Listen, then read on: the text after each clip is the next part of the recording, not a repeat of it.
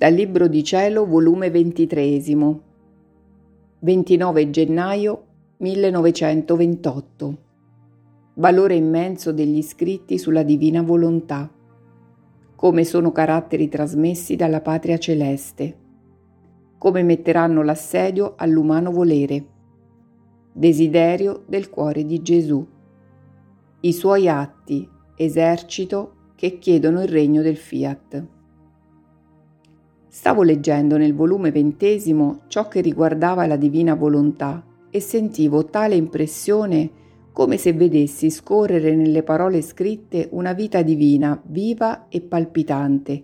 Sentivo la forza della luce, la vita del calore del cielo, la virtù come operante del fiat divino in ciò che leggevo e ringraziavo di cuore il mio Gesù che con tanto amore si era benignato di farmi scrivere.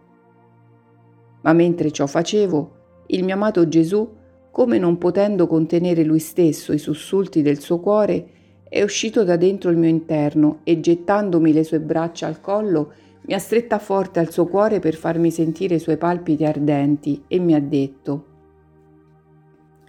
Figlia mia, tu ringrazi me che ti ho fatto scrivere ciò che riguarda la mia volontà dottrina tutta di cielo e ti tiene virtù di comunicare la vita palpitante e tutta celeste di essa a chi leggerà questi scritti.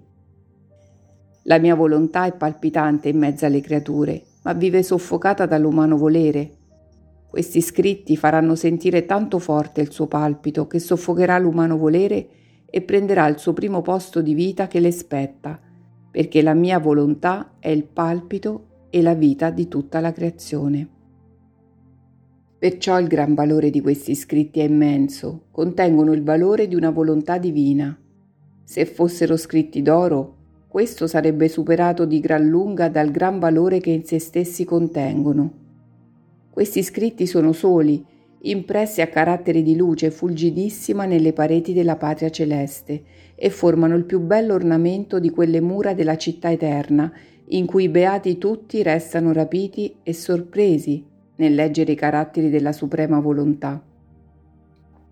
Perciò grazia più grande non potevo fare in questi tempi di trasmettere i caratteri della patria celeste per mezzo tuo alle creature, i quali porteranno la vita del cielo in mezzo a loro.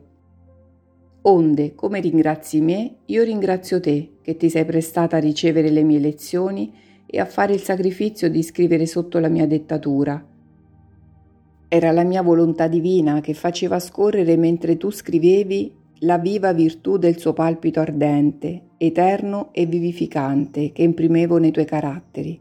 Perciò tu rileggendoli ne senti la rinnovazione tutta celeste in essi impressa.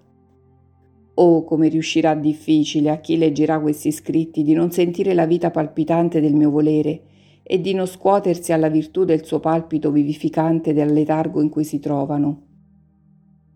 Questi scritti sul mio supremo fiat, che con la forza della sua luce eclisserà l'umana volontà, saranno balsamo alle umane ferite, saranno oppio a tutto ciò che è terra, le passioni si sentiranno morire e dalla morte di esse risorgerà la vita del cielo in mezzo alle creature.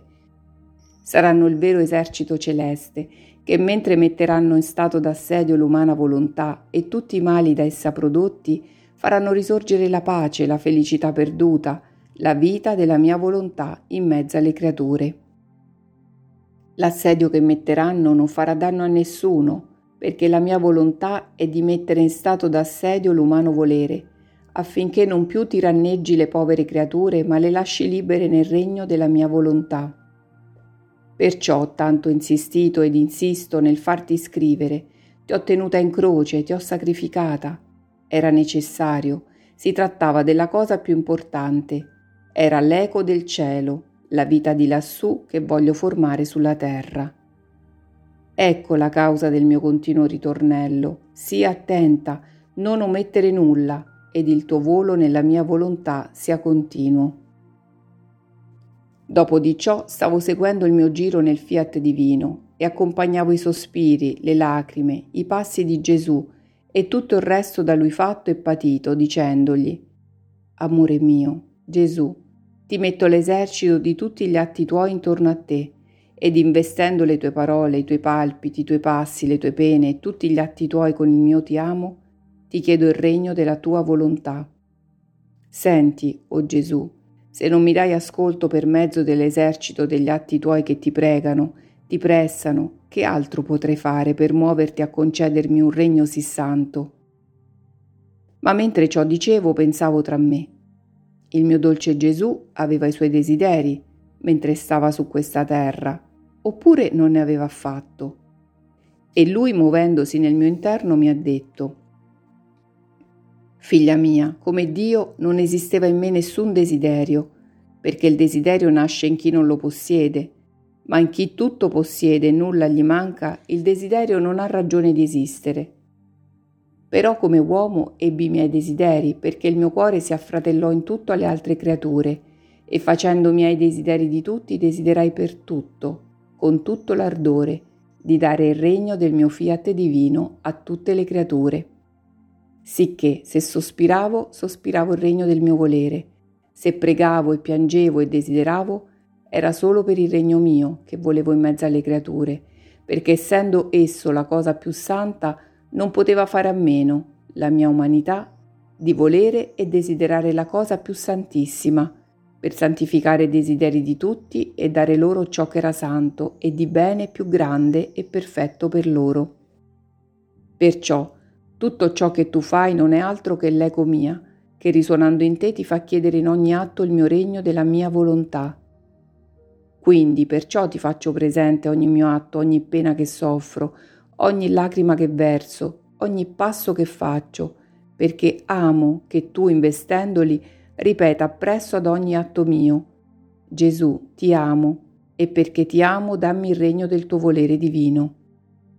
Voglio che mi chiami in ogni cosa che faccio, per farmi risuonare il dolce ricordo che gli atti miei dicono, fiat voluntas tua, come in cielo, così in terra, in modo che nel vedere la tua piccolezza, la piccola figlia del mio volere che fa il suo eco a tutti gli atti miei, mettendoli come un esercito intorno a me, io mi affretto a concedere il regno della mia volontà.